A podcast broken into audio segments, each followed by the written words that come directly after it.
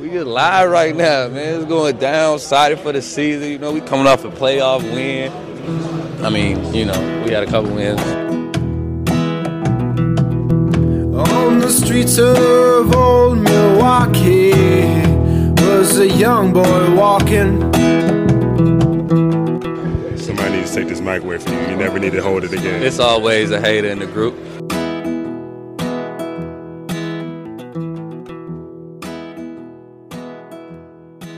And welcome to episode 32 of the Brew Hoop podcast. Uh, we are Sans Adam Paris, our overlord, just because he was coming back from traveling and was too exhausted, which is completely fair. But thankfully, I was able to have Riley with here today. Riley, how are you doing? Oh, I'm doing good. It's been a chaotic few days. I think, you know, every free agency feels like the greatest free agency, and it, maybe next year it'll top it even more. Though I've been told by people who know way more than I do that it's not going to be as exciting as this class. But I think there's been a lot of moves that Jon Horst has made that have been really interesting. I think the entire landscape of the league is kind of really up in the air in a way that it hasn't been in a long time. And uh, I'm excited to talk about it with you. Yeah, it's definitely one of those where it's interesting to me just because I thought last year was going to be the big year, but with LeBron and Paul George, but then it was kind of like, well, LeBron's going to LA, and that was kind of obvious, and Paul George deciding to stay was shocking. The year before, I've, there's just like been a lot of, yeah, this is going to be the year, but I truly do think this is the one, just because a lot of teams are going to improve with the top end talent you know, you look at a team like Brooklyn that's able to add both Kyrie and KD. That takes some that raises their ceiling higher. You know, Kawhi Leonard still hasn't made a decision. I think that's going to pretty much be the big deciding factor. If he goes to LA, then you got to look at the Lakers, and if they can get the right guys on minimum deals, they can win the title and especially the West. But if he stays in Toronto, then you have a relatively competitive Eastern Conference all over again. So it's going to be interesting. I think a lot of it also helps that the news was being broken at oh, supposed to be 5 p.m. Central Time, but it was a little bit earlier.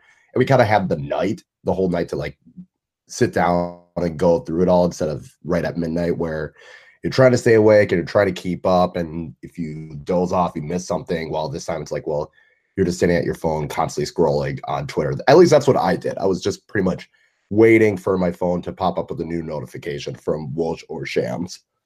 Yeah, it was so all over the place. I actually was able to recruit my brother to just send me messages because he would just send me all caps like, "Oh my god, this guy for this much, this guy for that much," because you know it kind of gets a little little overly hot takey when the chaos reigns like that. So I, I wasn't on Twitter the entire evening, but whenever a relevant buck signing was announced, I was on there just to see what the instant reaction and what the gut feeling was. And I think for a vast majority of people, I think a lot of the deals that the Bucks ended up signing with the guys that they brought in, pretty happy. And, you know, I think we'll kind of get into what we like, what we didn't like, and how we felt about Malcolm leaving and a whole bunch of different things. But you're right that there's it's exciting because of how wide open everything is with like Kevin Durant, his injury and leaving to go to Brooklyn. You know, Golden State, the chokehold they had in the league for so many years is looks pretty much set to be broken. And I think that's going to raise the stakes for so many different teams. And, you know, for people like us who are really into the day to day kind of intricacies of the league. I think it's it's going to be a fascinating season. So I'm looking forward to it, and I think it's fair to say that with the way that Horst has kind of gone through free agency, I think the Bucks are going to be right there for competing for the championship at the end of it all. Yeah, absolutely. And to go over the moves that we have seen Milwaukee make so far, it is as follows. Khris Middleton, five years, $178 million, player option for year five. Brook Lopez, four years, 52 million, no options or guarantees. George Hill, three years, 29 million, partial guaranteed on the third season.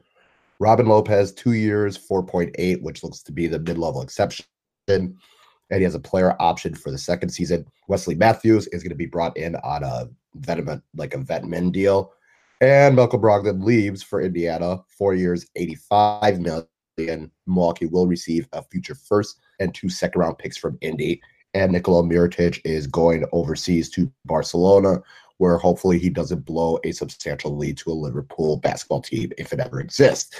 so I actually had to get that dig in there. Um, Riley, I would say most of these deals were in line, at least with players staying and players going. Everything seems to have lined up, you know, other than Robin Lopez and Wes Matthews in terms of the Bucks free agents.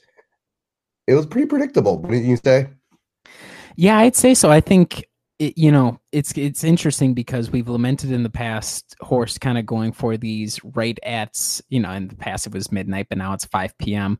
like right at the starting line, getting all these deals done. But the writing was so on the wall for this team in years past that the main idea was to bring everybody back. And unfortunately, I mean, fortunately for the Bucks, the fact that everybody played so well, that meant that their market was going to be kind of jacked up. And so a lot of these guys, I think, ended up coming back on what you could assume would be markets rate deals. You know, I think especially if you look at George Hill, that's probably like a market rate deal given what some of the other guards have been going for. Um, Brook Lopez, his value is that much higher just because of how unique he is to what the Bucks do, and we talked about that last week in the podcast. Um, Khris Middleton, slight discount, but there was always the worry that if he tried to play hardball, then he might decide to go somewhere else. And what are you going to do if he goes? And then the Malcolm Brogdon thing we can kind of get into as well. But I think for pretty much every single player, every single deal handed out that the Bucks dealt with, it was all pretty much market rate, and you know none of them are really so high that you're like, I can't believe that they signed them for that. The years and options we can kind of get into as well. I'm not as pleased with that, but you know it's kind of the price of doing business. And like I said at the top, I think what Horst did and what his main goal was was keeping this team in place to be able to compete next year. We can argue whether or not letting Brogdon go goes towards that goal. But in general, I think he brought back enough pieces to at least give the team a shot to be right in contention at the end. And it's really, you know, how much more can you really ask for going in and coming out of free agency? Yeah, especially with Khris Middleton's deal. It was kind of surprising that it was only 178 million. Just because there were people that were kind of rumors saying that was going to be 190 million, which is the most that Khris could make. And you're looking at someone like Klay Thompson, and Tobias Harris, and they were in line to make those deals. So the fact that Middleton was able to get get under that deal is really impressive. And I think that was more of Milwaukee kind of deciding we're going to give you as much money as we think is a good idea. Obviously, if Khris Middleton wanted 190 million, I think they'd give him 190 million, but maybe they decided to throw that number out there to see if he was going to take it But when Khris Middleton had his piece on ESPN, it kind of sounded like he was always dead set on coming back. There was never, you know, any hesitation. There was never any doubts. It's not like Milwaukee had to do much persuasion. So that's really good to see, just because I think he is the key to a having Giannis come back for the supermax. B Milwaukee's championship ambitions, because as much as people want to argue that Khris Middleton isn't a number two, at the same time, the Milwaukee Bucks were two games away from making the NBA Finals with him as the number two, and he was potentially being guarded by the best defensive player in the league, and also guarding the Finals MVP who was on an absolute tear. So you really can't do much more of it. And for those that wanted Middleton to leave or didn't think he was worth the money, I guess I always look back and there was never a good replacement. And if Middleton leaves, then you have either Brogdon or Bledsoe as your number two. And I don't think either of us believe that those two being the number two guy is going to win you a championship. So I was really happy with the Middleton deal. What about your what about you?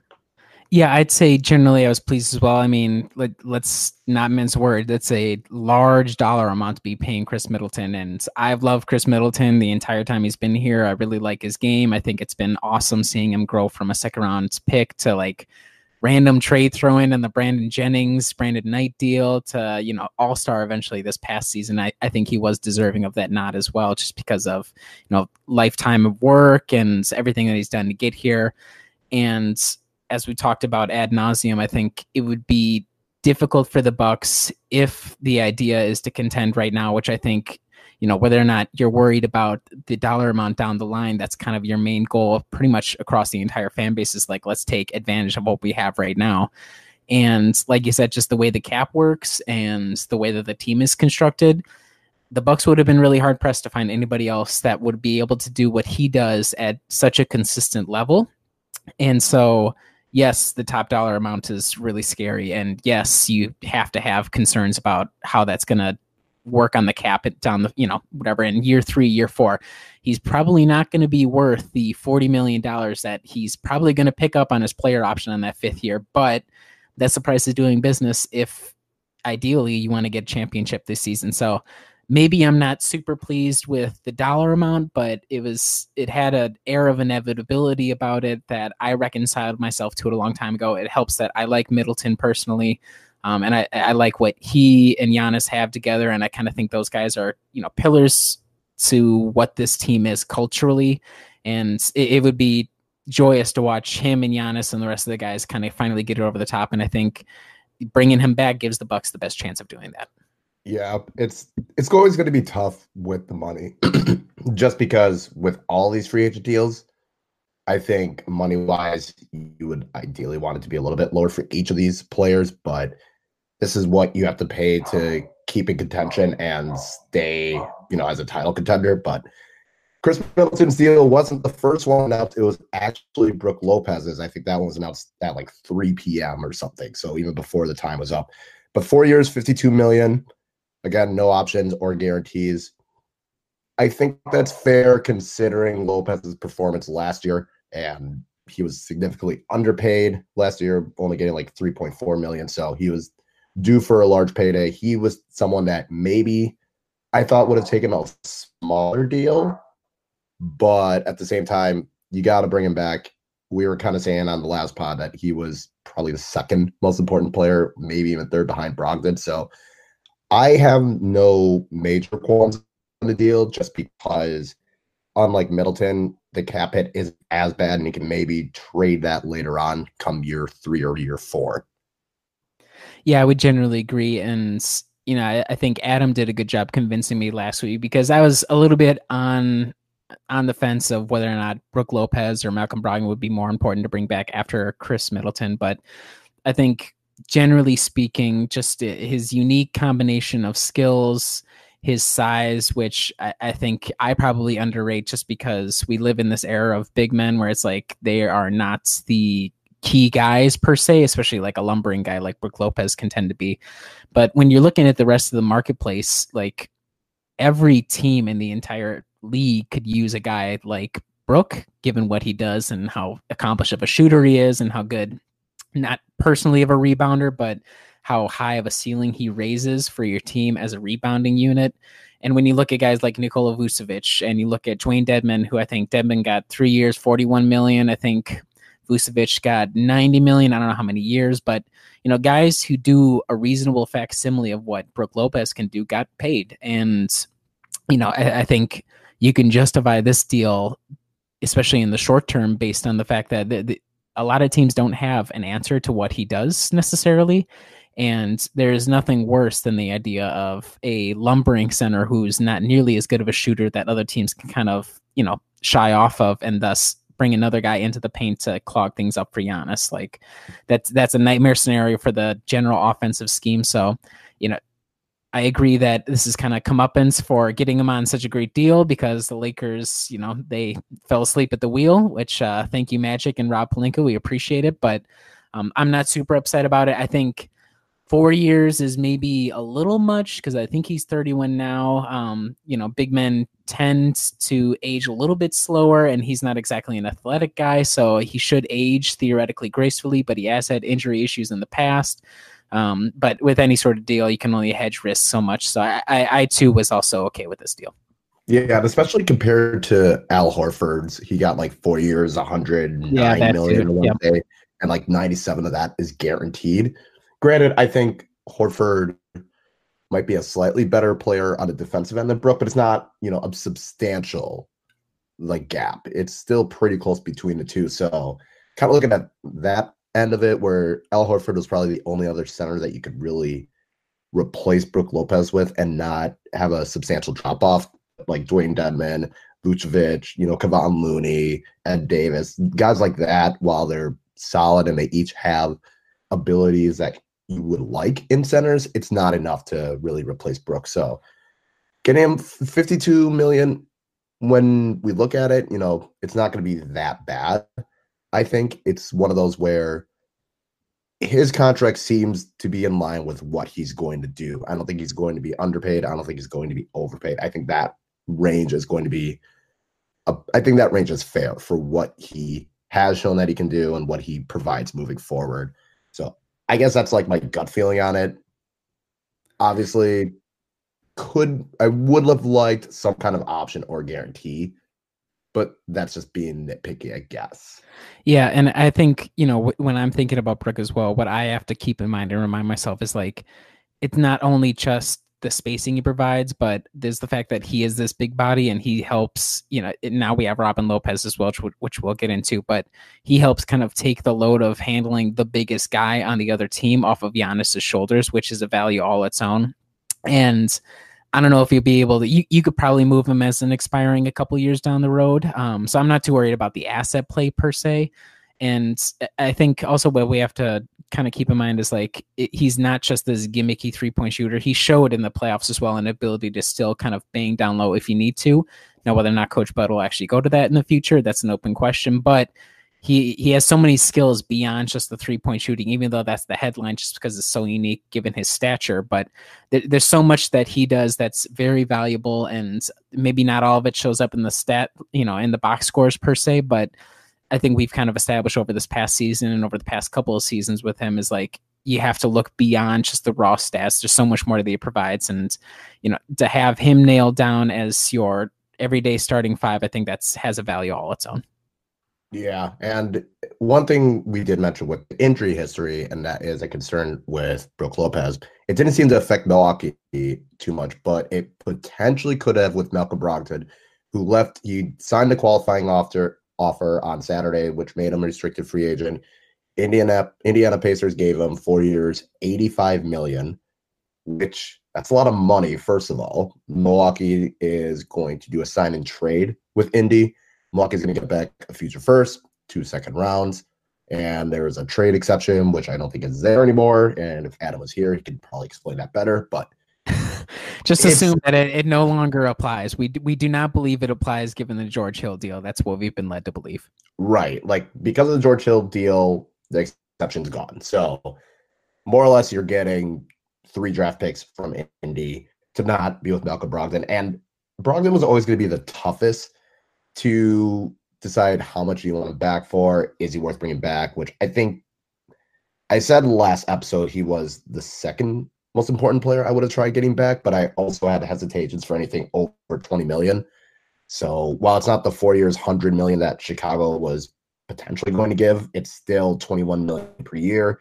This is a guy that, you know, last year he missed missed games because of a foot injury, and before it was a hamstring, and he had the other foot during college. So he was a potential risk. Missed 60 games the last two seasons. And in comparison, you look at Middleton, Bledsoe, Lopez, they didn't miss that many games due to injury. I think it was only like nine or something. And I'm pretty sure the other games that they didn't play, most of it was due to rest anyway. So it was a tough decision. I think Milwaukee made the right choice though. And I don't think the owners were trying to penny pinch or not pay the tax. I just think they saw it and they were like 21 million per year for a guy that hasn't been consistently healthy, that has a red flag with a foot injury. You got to choose how much does he affect the team moving forward. And I think they looked at Brook and were like, we can, we need Brook Lopez on this team we would like Malcolm Brogdon on this on this team. So I think that was the issue. It wasn't necessarily they didn't want to pay the tax. I just think they saw the number and they're like, this is not going to be a valuable deal and it's going to be a bad asset. I think it's going to become a really poor asset as the years go on. Yeah, I think that's the way that you just put it right there. I think like to have him is the perfect way to put it. Like I tend to agree. Now, I have issues probably with the principle of the thing regarding, you know, is this a penny pinching move from the owners? Or I think what I'm curious about is like they said last season, you know, if if the team is good enough, in my best Mark Lasry voice, I have no idea what he sounds like, but it, pretend this is Mark Lasry. You know, if this team is good enough, we're willing to pay to bring him back. And like, you know, when you're two games away from the finals and you're a Kawhi Leonard, like, you know, ascending to the heavens performance away from getting to the final. Is that not good enough? And I guess I, I'm worried, maybe not so much about losing Brogdon, even though I think that'll be a hit. But I think, you know, Horst has kind of done a good job of trying to patch over the hole. But I'm more so worried about the philosophical idea of like, when is it going to be good enough for the owners to bring him back? Like, is it going to be a team that wins the finals? Because at that point, if we win the finals this next year, I guess it's already done. Like, it, so maybe there's a concern there. But that aside, I tend to agree that pretty much immediately this deal is not going to be a great one for Indy. I, I have to give, um, I think it's Kevin Pritchard there, right? Who's the GM?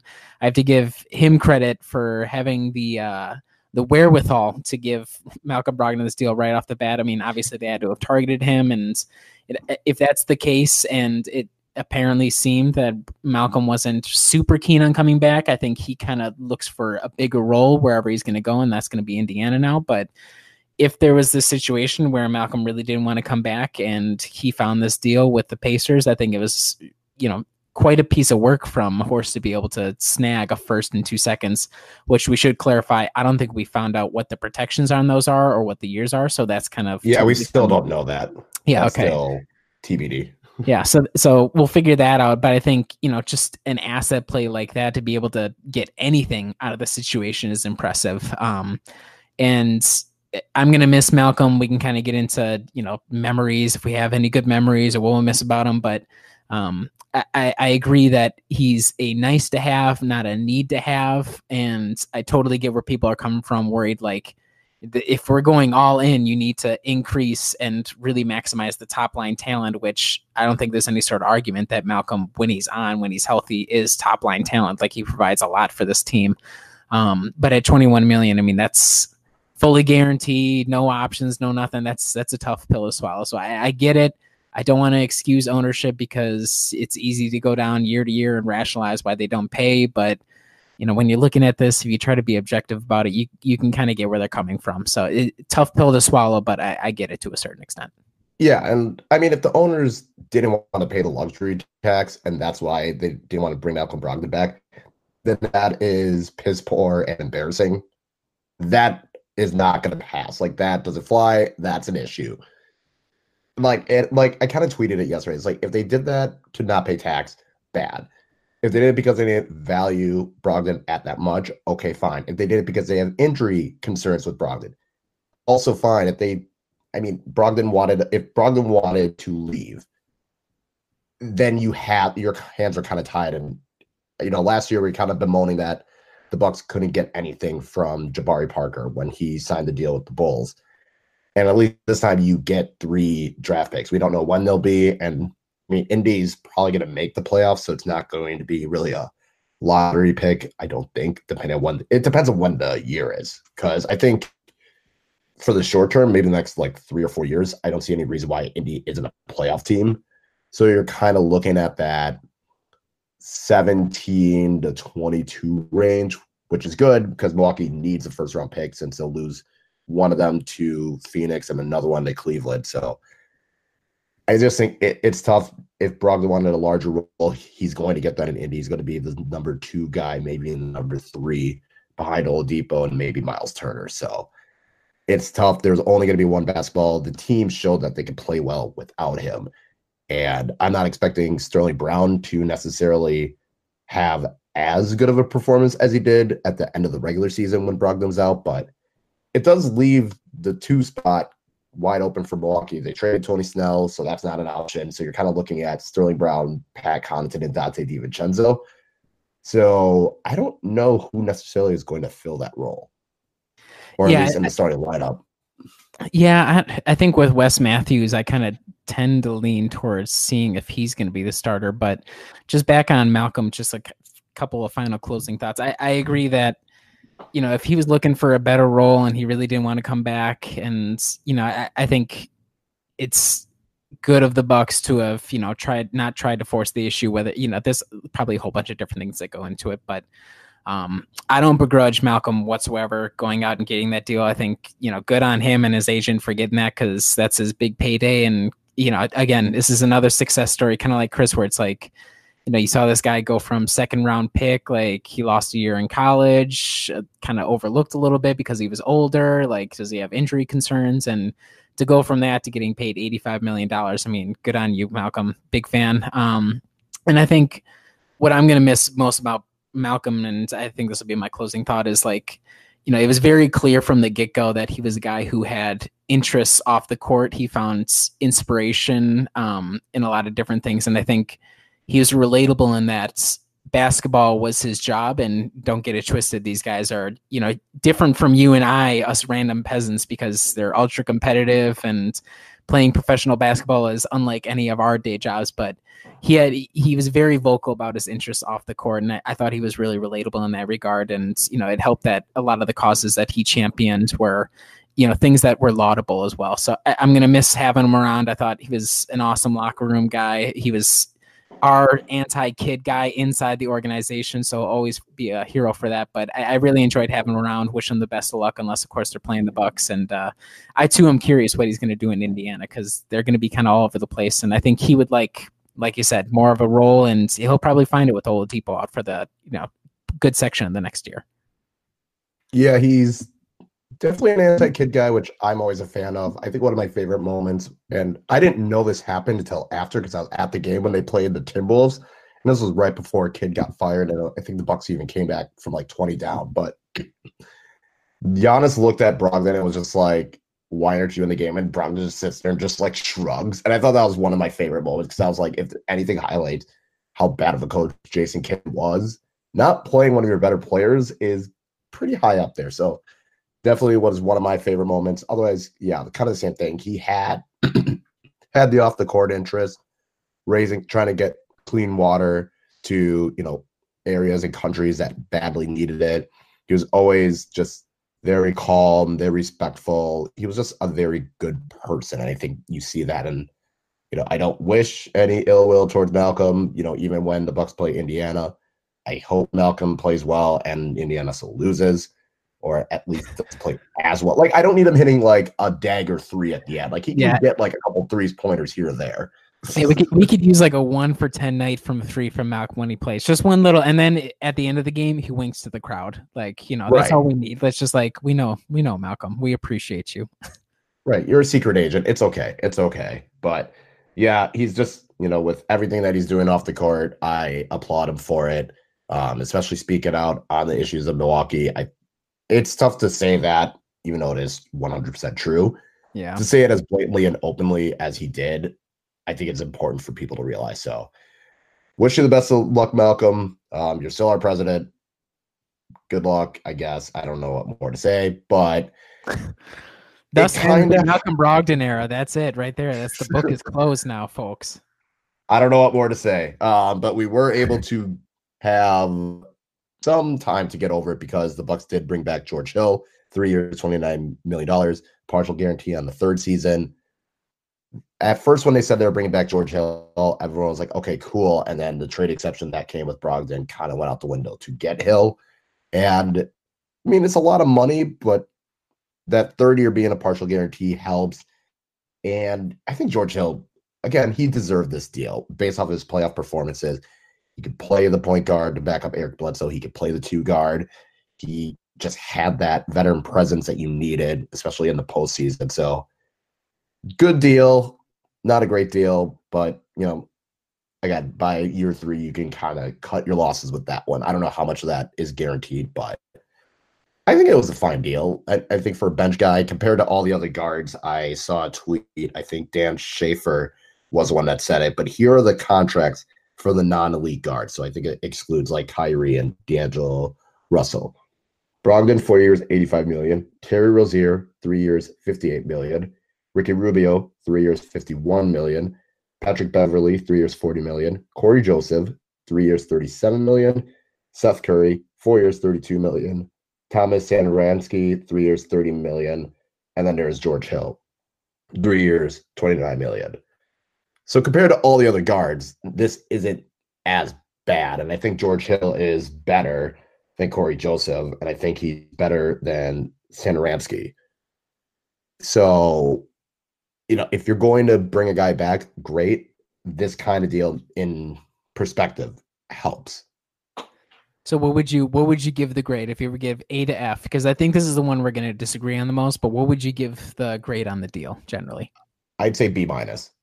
Okay, that that feels fair. I think this one is the one that I have the most doubts on, not because I don't like George Hill, and not because I didn't think he was one of the best players for the team in the playoffs, because he undoubtedly was. But we are talking about a guy who is already 33. He's had issues with his hips he he doesn't rely on athletics, athleticism per se, but he kind of did in certain moments. And you know, I wonder how that's going to hold up over the course of an 82 game season. And a little bit under 10 million a year, and like you said, that that partial guarantee on the third year really helps out a lot. Like I'm glad the Bucks were able to get that, and I agree that there were probably going to be other teams that would pick him up if the Bucks didn't, like whether it be the Magic because they don't have any sort of point guard, uh, or maybe the Knicks. I think they were kind of rumored to be interested in Hill. So I think there were a lot of different factors that pushed him or pushed the price up. I'm just worried about, you know, is is the guy that we got in the playoffs last year? Are we paying him because of that? Because when he was with the Bucks, like I think there was a stint he, that he was out for injury. He he played pretty well in the regular season. Like he wasn't you know any sort of bum or anything like that. I'm not going to go that far, um, uh, but, but I am concerned. At 33, he's already had a couple injury problems. Um, he wasn't great when he was with Sacramento or Cleveland in his stints there you know, I think it'll help that he's not going to have a lead role, but there's a chance that he might be the guy that fills in for Malcolm as like the main guy off the bench. How does he hold up under that? So I have a lot more concerns. You could probably move him if you need to. So maybe that kind of goes against it as well. But um, of all the deals that the Bucks signed, this is probably the one that I, am least a fan of, and it's not because of Hill, but more so, you know, the idea of Hill and what he's going to be going forward. Yeah, I would have maybe agreed with that, and then the Robin Lopez deal happened, and that kind of shifted it for me. But we'll get into that a little bit later. okay. But I think it was just you looked at some of the like when I looked at the other guards, I would have liked to have Patrick Beverley, and I would have liked to have Seth Curry instead of George Hill. But you know, Patrick Beverley is probably going to stay with the Clippers, and he was his deal is higher, and he kind of has that mileage, and especially with the way he plays, there's a lot more risk there. Seth Curry he's good. I just don't think what he does is what Milwaukee necessarily can afford to pay, especially after not having much cap space. If this was a couple years ago and you had the cap space to make a move like that, then yeah, go for Seth Curry. But I think with George Hill, you just need someone that can play both guard positions. You need someone that can lead a bench unit, someone that is okay with coming off the bench. I don't think any of those other guys would have been satisfied with that role. And I do get the point with the are you paying just for the playoffs that we saw from George Hill? And I think they are. But at the same time, you really, really hope that Eric Bledsoe doesn't have a no show playoff series. You really yeah. hope that Dante or Sterling can fill that two guard spot. I don't think Hill's going to necessarily be the starter, but I think he's going to be that first guy off the bench. He's going to be you know, the main guard and the bench unit leading that uh, him and, you know, one of the three that we talk about with Dante Sterling and Pat Connaughton. So I think he's I don't think they're gonna have him be a full guarantee on his third deal either. So I feel like this is more of a two year about 20 million a year dollar, which that's why I gave it in the B range, is because of that 30 year partial guarantee. If it was fully guaranteed, it'd probably I'd drop it down to C minus, but I look at it more as a two year deal. So that helps. And kind of what you said, you can trade it and you can work with that when you're in this win now contention. I am concerned about the durability, but I also think there's going to be a lot more load management from Horst because as much as Milwaukee would like to have the number one seed, I think, you know, they got through 60 wins. I still think Milwaukee is going to be at least the number one team in the East. And if Toronto comes back, they might slide to number two. But I think there's going to be a lot more load management as well. So trying to have these guys fresh for the playoffs, which is really why you have someone like George Hill, is going to be vital. Yeah, and kind of looking through the, I'm just going through the list of like guard free agents right now. Like, and I guess I didn't realize how sort of weak the entire market was. Um, and I think one of the main things that drove up Hill's value, especially for the Bucks, was the fact that know, once you get past Eric Bledsoe, there's no real other true point guard per se. Like, especially once Malcolm walked in, we can all argue whether or not Malcolm's actually a true point guard, which I would say no, but he can kind of fill in at spots there. So I think kind of keeping that in mind as well, it, it, it makes sense why the Bucks went this way. And you're right that I should keep in mind that it's like a two year, 20 million, which you know, for a guy who's an above ad- average replacement who can actually kind of run an offense when called upon. Um, like I said earlier, with Malcolm gone, I think it's going to be valuable to have a guy who can kind of come in and help actually have a rotation and kind of guide the sub units alongside maybe Khris Middleton if that's going to be the starter who kind of stays in the sub lineup. So I would agree overall that you know if you don't keep Hill, then you're probably rolling the dice for the first half of the season with like maybe one of the summer league guys or maybe Dante, which that's that's a risk all its own. Because um, there was nobody else that was really within that price range that makes sense who would provide the value that he does. And then you kind of again taking a risk of waiting around until the trade deadline to figure out if or buyout guys to kind of fill in. So I, I get it. I, I'm not gonna kill the deal. Uh, like I said, the third year non guarantee helps out a lot. Um, and we really just have to hope. Eric, if you're listening, please play better in the playoffs. We could use we could use it so so badly. just and anything like average, just play average. If he can play average, you're so right that that solves so many problems and the importance of George Hill slicing up the Boston defense to like score 20 points to get us through that series or you know through tough spots in the series.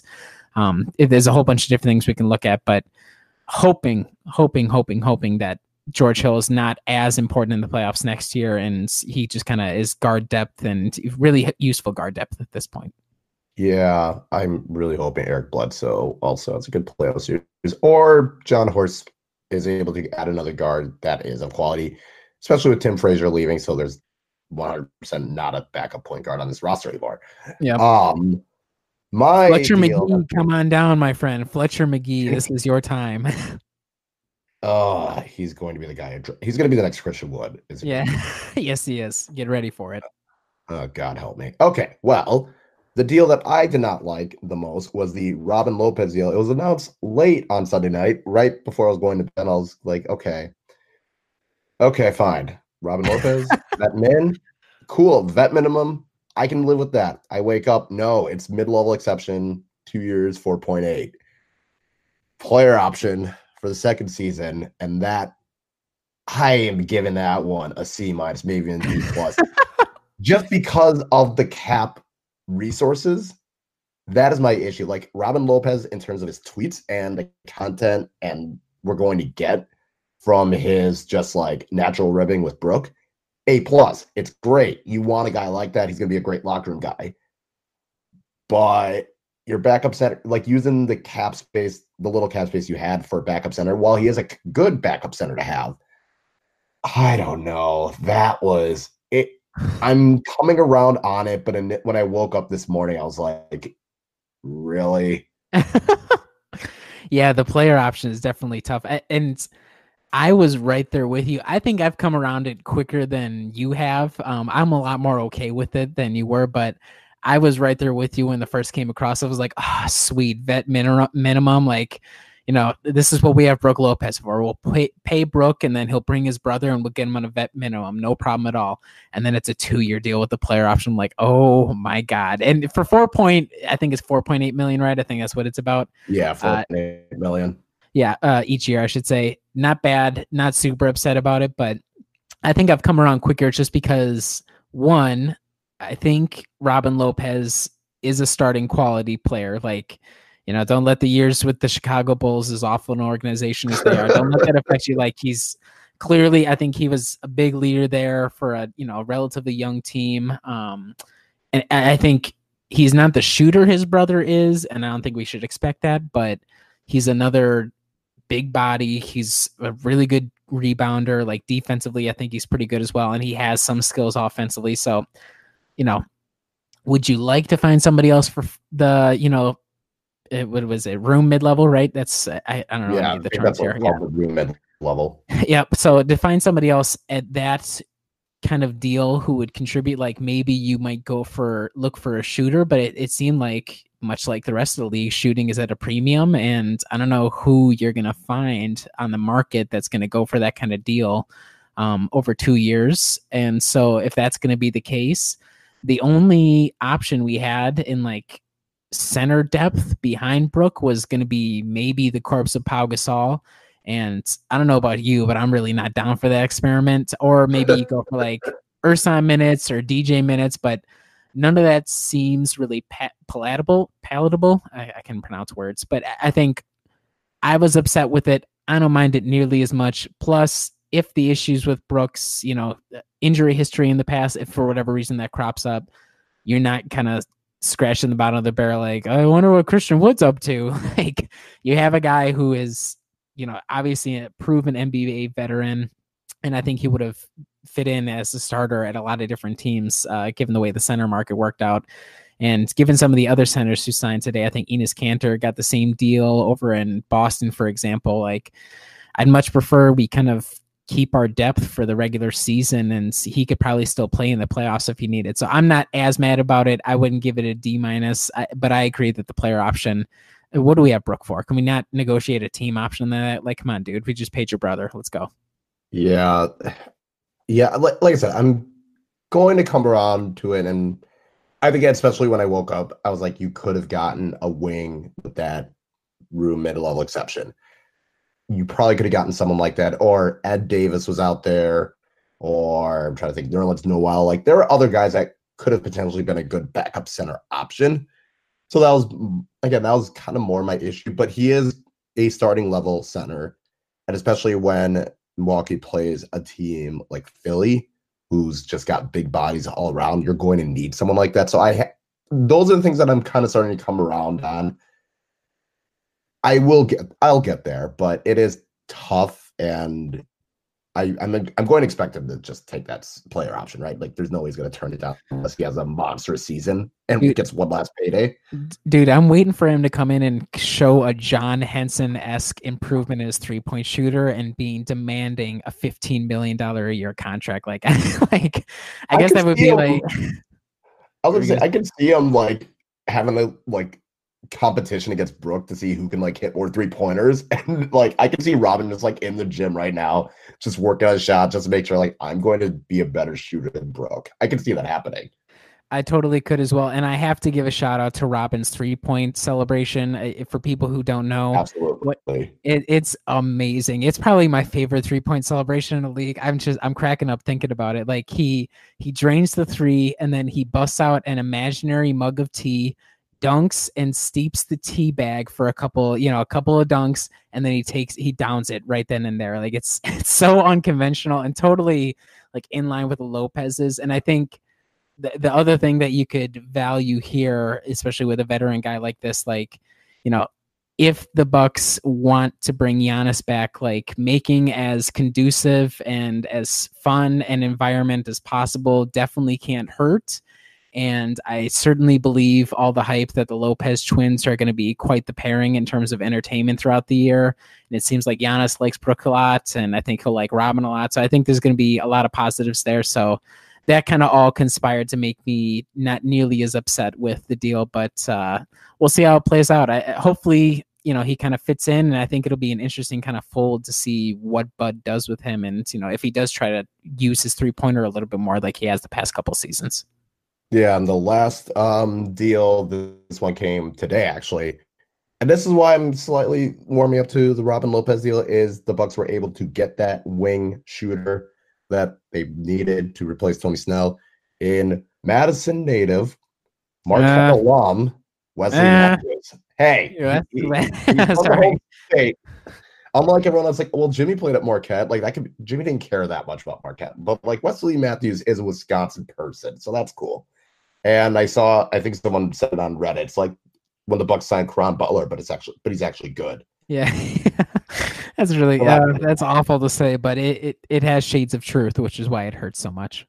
Yeah, yeah, those those glory days in the Milwaukee Bucks, man. I don't know, not great, but I I think the Wesley Matthews is a good move from Milwaukee. Event veteran minimum deal for a guy that sh- that can shoot the ball pretty well he did tear his Achilles a couple seasons ago, but it seems like he's not, I wouldn't say necessarily pass it, but he's shown that he can handle and like a couple NBA seasons, like he showed in Dallas. He had about 10 and a half points per game when he was with Indy. He didn't have a great playoff series, but you know, for a guy on that kind of contract, this is the gamble that you take. If he works out, awesome. It's a steal. If he doesn't, whatever. It's one year. He's just not the guy. Hopefully, he's just at least a good locker room person. So I'm a big fan of this move just because of the skill set that Wes Matthews brings. I don't think he's going to play it two. I don't think he has the speed to keep up with it anymore. Like he might be able to do it in spot moments, but this is just a guy who can shoot the ball, and that's what you're going to be looking for for a guy off the bench. Yeah, I hate to burst your bubble, but I think the news was that there were multiple quote unquote contenders who were after him, and maybe he was enticed by ring chasing possibilities. And like you said, coming back to his home state and, you know, the city that he played his college game in. Um, but I would be really surprised, kind of thinking on it, if he doesn't get the starting nod, at least to start the season, um, because I'm guessing that was kind of a quid pro quo uh, as part of the deal. But I, I agree beyond that sentiment that I, am really excited about it just because of all the possibilities that opens up. Like, you know, this is a guy who's a career 38% uh, shooter from three. Uh, last year, he shot, I believe his three point attempt rate was over 51%. Or, oh, actually, sorry, 57%, and it's 51 for his career. So, this guy, I mean, he's not afraid to take threes, unlike the likes of, you know, Tony Snell, where you're pulling teeth for him to shoot threes, or Malcolm Brogdon, who, you know, he's a good three point shooter, but he also likes closing out or attacking closeouts. So, I, I, I'm intrigued because where does he fit in? Like, is he just going to kind of fall into the wing rotation? I think the wear and tear. I, I, I, tweeted this earlier, but I'm shocked that he averaged 30 minutes a game last year. Like like you said, this is a guy who tore his Achilles a couple years ago. I mean, he's been playing minutes for a long, long time. Like shout out to Wes Matthews. He's been in the league for a long time, going from an undrafted guy. Um, and so I envision him almost as like a 15 to 20 minute guy, and he shouldn't need to do a whole hell of a lot beyond standing outside and just jacking up open threes all season long. And I think it'll kind of be like last year, where it's like whoever the hot hand is, you're going to be out there. He might get the starting nod at the start of the year just because that might have been part of why he came here. Um, and we'll kind of see how it goes. But I agree generally that he won't be a like for like replacement for Malcolm whatsoever. But if you're not going to have somebody at Malcolm's level, the second best thing you do is have a veteran like this who can kind of be an anchor and then still provide opportunities for young guys like Sterling, like Dante, to maybe grow into the role potentially and be a guy who you can rely on heading forward as well. Yep, absolutely. And who knows, maybe Wes Matthews could be Fred VanVleet for us, where he just suddenly has a seven of nine three point shooting game and sinks someone. That'd be great. And, you know, speaking of cool celebrations, I would say Wes Matthews also has a pretty sweet three point celebration, like the bow and arrow. Yeah. I'm a big fan of the bow and arrow. Yeah, I, I think everybody else kind of copied him after that. I remember he was still he was doing that back in his Portland days, like, you know, when he was before the Achilles injury. Like he's always been yeah. a fun player to watch. Like I, I'm not huge into college basketball and definitely not into Marquette basketball. Sorry, Marquette fans, but he, he's always been a fun player to watch. And yeah, it's exciting that he chose to come to Milwaukee, and hopefully he has a lot of success here. And you know, I think this signing, along with the Robin Lopez and the Pat Connaughton signing of last year, I think it shows Horst proclivity to be able to find guys on relatively small deals that kind of go into not the junk heap, but they're not your first tier free agents. And we can only hope that this bet and the bet with Robin Lopez works out as well as it did for Brook Lopez and Pat Connaughton a year ago. I have a feeling it will. I'm confident in those two guys. They're both proven guys. They both still have stuff to give. And I think both those deals, you know, you can complain about the Lopez second year, but generally speaking, I think they're both pretty good deals for the Bucks. Yeah, and I think this is also a way of showing that maybe we shouldn't automatically write off Horst again. I, I saw a lot of people on Bucks Twitter openly complaining about what the Bucks were doing, and then it seems like as soon as I was ready to throw a tirade on Twitter, oh look, Wes Matthews gets signed. So Horst is definitely looking around at those kind of deals. He's not afraid to take the risk, as you mentioned, and I think I think these are the kind of moves that gets you to that next level. Where can you find the bargain deals? Can you make those low cost, high reward kind of signings? So I think that's going to be it's going to work out for Milwaukee. My honest opinion, and maybe we shouldn't write off Horst yet until all the dust is settled on the roster construction. And I guess one other thing that we can note of the Bucks free agents, Nikola Mirotic going to Barcelona. How weird Okay. is that? Wasn't that really weird? Like of all the, I, I, I guess maybe he didn't have a great market, or he's getting paid yachtfuls of money in Spain, but it's just really out of out of left field on that one. Yeah, I think it was like still about 70 million for the four years. So it was a pretty oh, good okay. deal. Oh yeah, never, never mind. I yeah, I, I mean, if you're gonna get paid like that, I'd take the money. But yeah, I don't know. Maybe he just decided I want a new challenge, and I think he's pretty. He is very fluent in Spanish. I I don't think he's is he from Spain? no, so he's he from, is from Spain, but he he's from Montenegro, but he plays for the Spanish national team, I believe. ah, there we go. So yeah, maybe just like having that home feeling is going to be good, even though he plays for the Spanish national team. Barcelona is. It's, it's this whole different thing on Spain, and we don't need to get into that uh, the Catalan no, Spanish relationship. no. but good for Nikola. Um, at least he can't hurt the Bucks with another NBA team. Yeah, I- he was like definitely of all the players he was bottom priority like maybe if he had a full season and maybe if he didn't get injured and th- there was just this confluence of negative events that made sure his ten- stint with the bucks wasn't great i think we've talked before i think you and i and Adam as well are in agreement you you do the deal again nine you know 10 times out of 10 if you're Horst but you know i wasn't too keen on bringing him back at whatever value he was going to have. And I would say overall, you can just be pleased that he's not going to be on another NBA team that might burn you down the line. So, yeah, for sure. And we will take a quick break. When we get back, we're going to talk about the other Eastern Conference teams and Summer League? Question mark? Maybe we'll we'll see depending on the time. So we'll be back in a few minutes. And we are back. So we talked about the deals that Milwaukee made.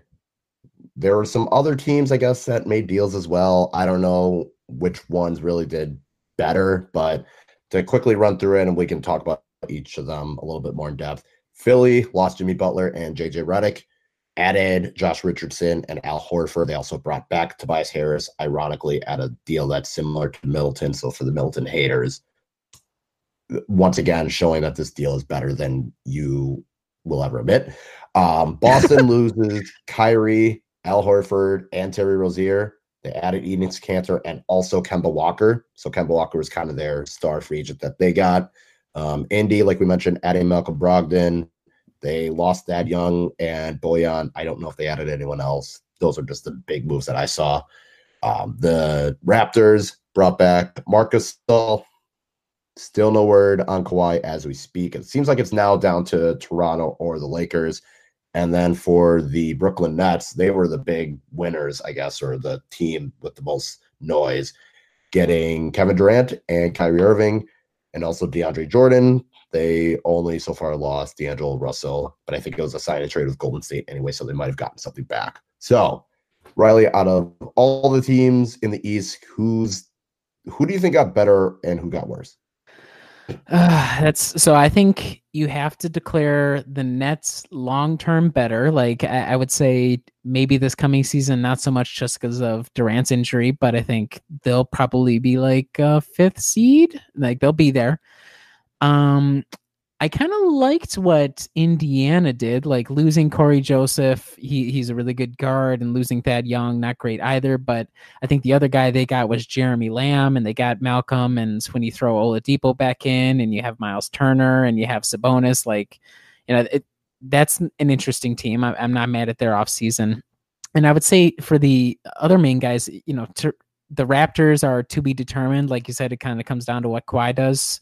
You know, I, am rooting for you, Lake Show. Uh, talked some trash about you earlier, but I'm hoping you get them because please take them out of the, the East. one time you cheer for the Lakers. Yes, I, I am. We are all Lakers guy on that one broadcast with the sick Lakers necklace and that one gift. But um, you know, I, I think they're kind of to be determined. They'll probably be at a similar level, which, as we just saw, is a good enough level to win a championship. And for Philly and Boston, like Boston, I think, took a step back. I don't think there's any way you can argue against that, even though I really like Kemba Walker and I'm happy for him. And then Philly, I've seen a lot of people talking them up as like the clear favorites in the East. I don't believe that for a goddamn second. Like I, I have to see something more than blatant incompetence from the Sixers to take them as a serious threat. Like, yes, the top five, much like last year, is impressive in theory. But once you get past that, I mean, it's like a lot of Mike Scott minutes. So I'm not super duper worried. I still think the Bucks, you know, day two of free agency, I think they're still the clear number one in the East. And given the amount of chaos that could have happened for Milwaukee, I think you have to be super pleased with that. So, I don't, uh, how, what do you take on the uh, the other Eastern contenders? Yeah, I guess Indy, like I said, they're always going to be a playoff team. They might get as high as fourth. They're probably going to be in that four through six. They're going to be that team in the first round you don't want to play against. I think that's the best way to describe Indy. They're going to be a pest to deal with in the first round and maybe even the second round. Um, so don't mind the moves they did. Toronto, again, to be determined. If Kawhi comes back, I put them number one ahead of Milwaukee just because I feel like it's right. If Kawhi doesn't come back, I don't know what to make of Toronto. Yeah, they crashed like immediately to like the fifth or sixth seed. I think like right, like I, they would definitely be. They would be four through seven. I would say if yeah, they that, don't have that Kawhi. feels right. Yeah, there's still enough talent with Siakam and Gasol and Ibaka and Lowry and VanVleet. They they're still a good enough team in the playoffs, especially looking at teams like Detroit and Charlotte's going to get worse. Detroit, I don't think did enough. Orlando, pretty much bringing the whole gang back together. Shout out John Hammond. Shout out John Hammond, killing it in Orlando right now. Yeah, so Toronto's an interesting one. I don't hate what Boston. I honestly don't hate what Boston did initially. Like replacing Kyrie with Kemba, fine. I don't see an issue with that.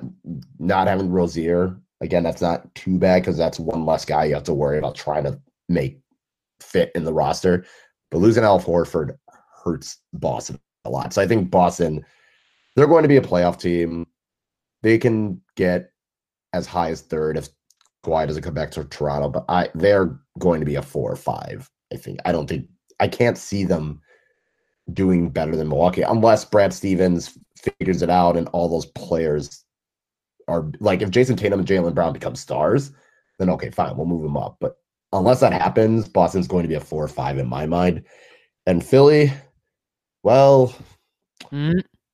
y- you're going to have now. a really good defense. Uh, but I don't know how you're going to score more than 90 points a game. It's so true. I mean, it's going to be the, here's the thing Al Horford is great insurance for Joel Embiid, like to give him rest or whatever. Like when they're all healthy, I guess I'm confused. Like, so is Horford going to play the four? Like, I yeah, Horford's okay. going to play the four. Okay. But who's going to like? What is Simmons going to guard?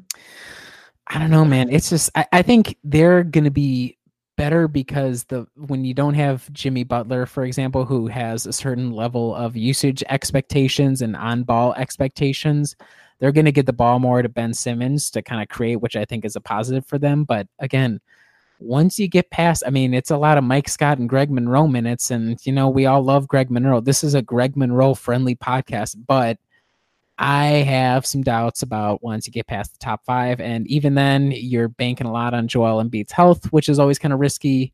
And Ben Simmons not being, you know, kind of a flawed star. So I, I would agree that flawed is being nice about it. That, that is, it's a diplomatic way to say uh, other things. But I would say in general, they probably still have a pretty high ceiling. But and it also, again, on top of that, are people believers in Brett Brown? Like it seems like he's just kind of kept around because Elton Brand doesn't want to let him go or ownership doesn't want to let him go. Like I I don't know if I believe in him. I don't know if I'm a big believer in uh Nate McMillan. Like he, he's a good ish coach, but I, I think a lot of Pacers fans don't have, you know, great feelings about him for one reason or another.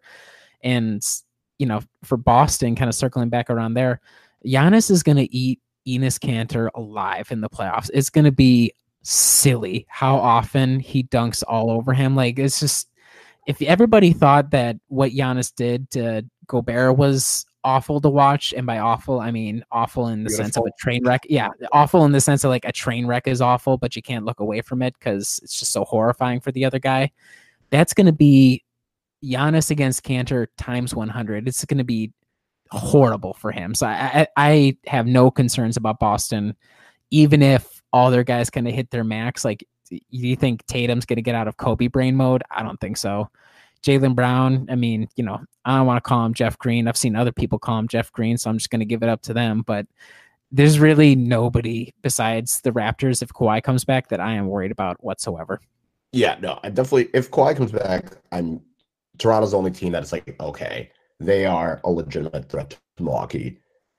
Philly, it, the weird thing with Philly is I understand not keeping Jimmy Butler because of the usage, but if there's one thing that Jimmy Butler can do is you saw it in the game seven Toronto. He was the only guy that could do anything offensively for Philly. And they don't have that anymore. Like Embiid is a talented player, but are you re- like he's not going to be someone that you give the ball to and say do something for us because the other team's going to be able to just shut it down really quickly. Tobias Harris, he's a nice guy to have, but he's not really that guy that you give. Like, there's no one on Philly that I would give the ball to and say get us a basket. Embiid would be your closest thing, and who knows what Embiid's status is going to be. Jimmy Butler was that guy. You're also going to keep Jimmy Butler, but then you lose JJ Redick, so now you have no shooting. So I don't know who's going to be the shooter for Philly. Like Tobias Harris is your best shooter out of that starting lineup, I guess. Maybe. Oh, Josh Richardson can't shoot. Yeah, he yeah, they're, shoot. yeah. They're they're putting a lot of stock, and maybe it'll prove to be the right bet to make. But they're putting a lot of stock in Josh Richardson, which I don't really know his game that well. I'm going to be upfront about that, but I've read around. Obviously, pretty good three point shooter. I think he shot 35% last year, but I think he also didn't have nearly as much spacing as he might have in Philly. And I've also read he's a really good defender. So uh, you're right that they're going to be an awesome defensive team, but you're also 1000% right that they might struggle to score 90 points a night and it'll be comical to watch. Yeah. And I, and yeah, Boston's I think Boston Brooklyn is going to be the 4-5 matchup that I'm going to love because even without Kevin Durant, I think Brooklyn is still in a better position this year. Like they're going to be a little bit better. I, they can get a five seed. I yeah, but the regular because the regular season is going to matter as much, and they still have Dinwiddie and LeVert, and he's have Jarrett Allen, who I think is going to make a big leap next year. You still have those guys.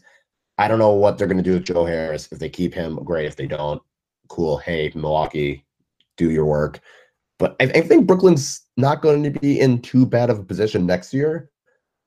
Like they're, they're going to make the playoffs. I think they're a five seed. I think they beat Boston in the first round, and it's going to be hilarious to dance on the Celtics' grave. But I'd say if I had to power rank the East, Milwaukee's number one, Philly's two, Kawhi doesn't come back to Toronto, then Toronto's three, like three or four, Boston's four, Brooklyn's five, Indy six. And then I really don't know really the bottom of the East. Sure, Orlando, Miami. I guess Miami would make the playoffs now. I put Miami at seven, and then I don't even care who's number eight because it's not going to be a good team at all. No, well, and I think again we should reiterate, like you know, I'm being hubristic right now because I'm annoying, but I think we should say that a lot of these teams they're really exciting because there's not going to be a lot that separates them, I don't think. And while I still think Milwaukee is head and shoulders above everybody else, like it's going to be, you know, all these top five teams have some sort of claim on being like a contender in the East. And once you get past like Orlando, Detroit, Miami, then it gets a little wishy washy. But when you look at that and then you look over on the West as well, which as every season looks to be like it's going to be pretty stacked top to bottom. Like there's a lot of interesting teams out west now as well. Um, I, I, think overall what we're getting at here is the chaos of free agency. We love it, we revel in it, and because of the way things worked out for Golden State, it's going to be a wide open season and it's going to be a lot of fun. And we can only hope it ends with the Bucks championship. And I think the way things have worked out is open up the door wide open for the Bucks as long as Kawhi goes west. Yep, I fully agree. And in terms of other teams in the league. I, I mean, I, I feel like a lot of the movement is going to affect the Eastern Conference until Kawhi makes a decision. Like, I feel like all these moves are going to affect the Eastern Conference while the West is everyone seems to have the team locked in, other than the Lakers. You know, Golden State, you're going to have Steph and Draymond, but don't have Klay until the end of the season. Houston, if they don't slit each other's throat by the end of the season, they are going to be there. Yep. And I hope they fail because watching Houston get in a piss poor mood has been my new favorite thing. Yep. Um, Utah, they did. They actually were. They made some solid moves game by Conley. You know, Utah did all right. Portland kind of stood pat when they, except they had their sign and trade to get Hassan Whiteside. Denver, pretty much bringing back. Like a lot of teams in the West are just bringing the band back together, or you're the Suns and you're making terrible decisions like the Ricky Rubio contract and the Frank Kaminsky contract. Shout out my boy Frank Kaminsky. I thought the Wisconsin great was coming home, but nope. The Suns Oh, stole. I'm sorry, but sorry, Badger fans. My bad. I'm sorry. But we got you know, the going for 'em. demographics for Badger fans probably have a retirement home over in Phoenix. Yeah, it's true. That's probably was a leading factor in the decision. Uh, from uh, who is the is James Jones the GM there? I Yeah. I think so. Well, Yeah. Whoever whoever the GM is there, I mean, that was probably a leading factor. They did the research, so good on the Suns for whatever the hell they're doing. Shout out That to those guys. That's good researcher. Yeah, definitely knowing your market. Good job. Um, Kings, they're fine. The Knicks are. I don't even know what to say about the Knicks. That's all that a- needs. This, That's all that needs. this is the said. lowest point for them, right? Like how embar like this has to be the most embarrassing thing. You had all the tanking, all the bad, bad play, but at least you can hinge your hopes on you probably could get KD. You might get Kyrie. You hope that you can get the first pick in Zion. Well, you don't get the first pick. That's unfortunate, but whatever. You can still get KD, and even if KD KD gets hurt, that's fine. You still can sign him, but you don't even offer him the max. Yeah. What are you doing?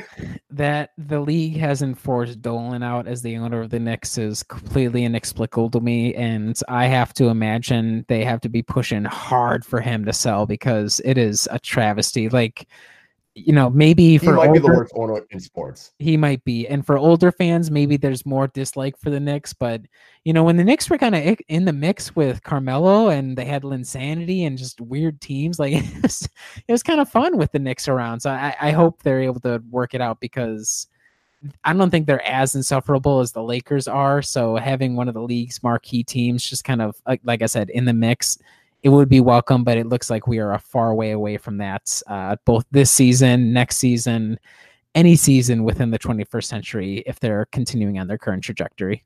Yeah, as long as Dolan owns the Knicks, that franchise has no chance at being successful. Nope. It's He- tough. He might be the worst owner in all sports, and I'm trying to think of a worst one, and it's pretty tough. And I'm just talking about running the team to be competitive, not in terms of morals and stuff, because there's probably 90% of the NFL that takes that title. Probably, yes. But yeah, I don't know. It, either way, good luck, New York fans. Yeah, I would I would agree they're not as insufferable because I think they've been they've been humbled, they've been embarrassed. They've been humbled. now it's just they've been humbled. Like they might have been annoying, especially with Mel, but I think yeah, I think they've had they've they've got knocked down a peg, unlike Yep. the Lakers who they think they're entitled. But either way, the last thing we can talk about, I guess, is going to be Summer League. Woo! And we Milwaukee does have the official roster. So I'm pretty excited for it just because A, it's going to be a team that wins one game. Yep, absolutely. I don't think there's anything more. And I'll get to the second reason. But here is the roster Sterling Brown, Elijah Bryant, TJ Klein, Cl- uh, Chris Clyburn, Bonzie, Matt Farrell, who we briefly mentioned last time, Johnny Hamilton, Dalton Holmes, Jock Landale, Zach Lofton, Fletcher Magee, Luke Maye, who I still don't think is an NBA player. An all-time Exa- podcast moment. All-time. Luke Maye go up in the rafters. That's an all-time. Uh, Xavier Munford comes back, Rayjon Tucker, and DJ Wilson. So that is the roster. Mm, One person that we thought was going to be yeah, on there let's get into it. isn't is Giannis's brother Thanasis.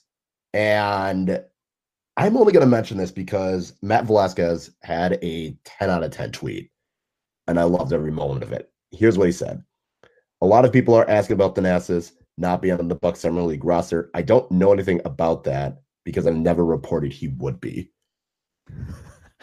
Shout out That Asner, was fire. great. Just be he was like, you know what? I don't know. I didn't say he was going to be there. Stop bothering me. I'm trying to enjoy my vacation.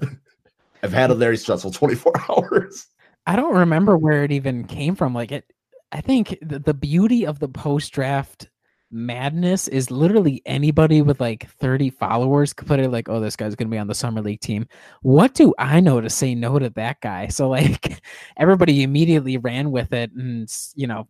I guess it would have been cool, but you're right that there was, besides some random dude on Twitter, I don't think there was anything else beyond it. And besides speaking it into existence, uh, I- guess it's a little strange that it's we get the roster and he's not there, but uh, not super duper strange because he's already an established guy overseas in Europe. So uh, you're right that it's strange, but uh, summer league. So does it really matter? Really? Yeah, really, it really doesn't matter. Summer League starts this weekend. First game is, I think, like Friday, and then they have a game Saturday, then Monday, and then play China next Wednesday. So probably by the next time we record, Summer League will have ended. They'll have won one game. I will still be shocked that Luke Maye is an NBA player, and I think that's all we really need to talk about it. Donte is also still definitely healthy and too good for Summer League.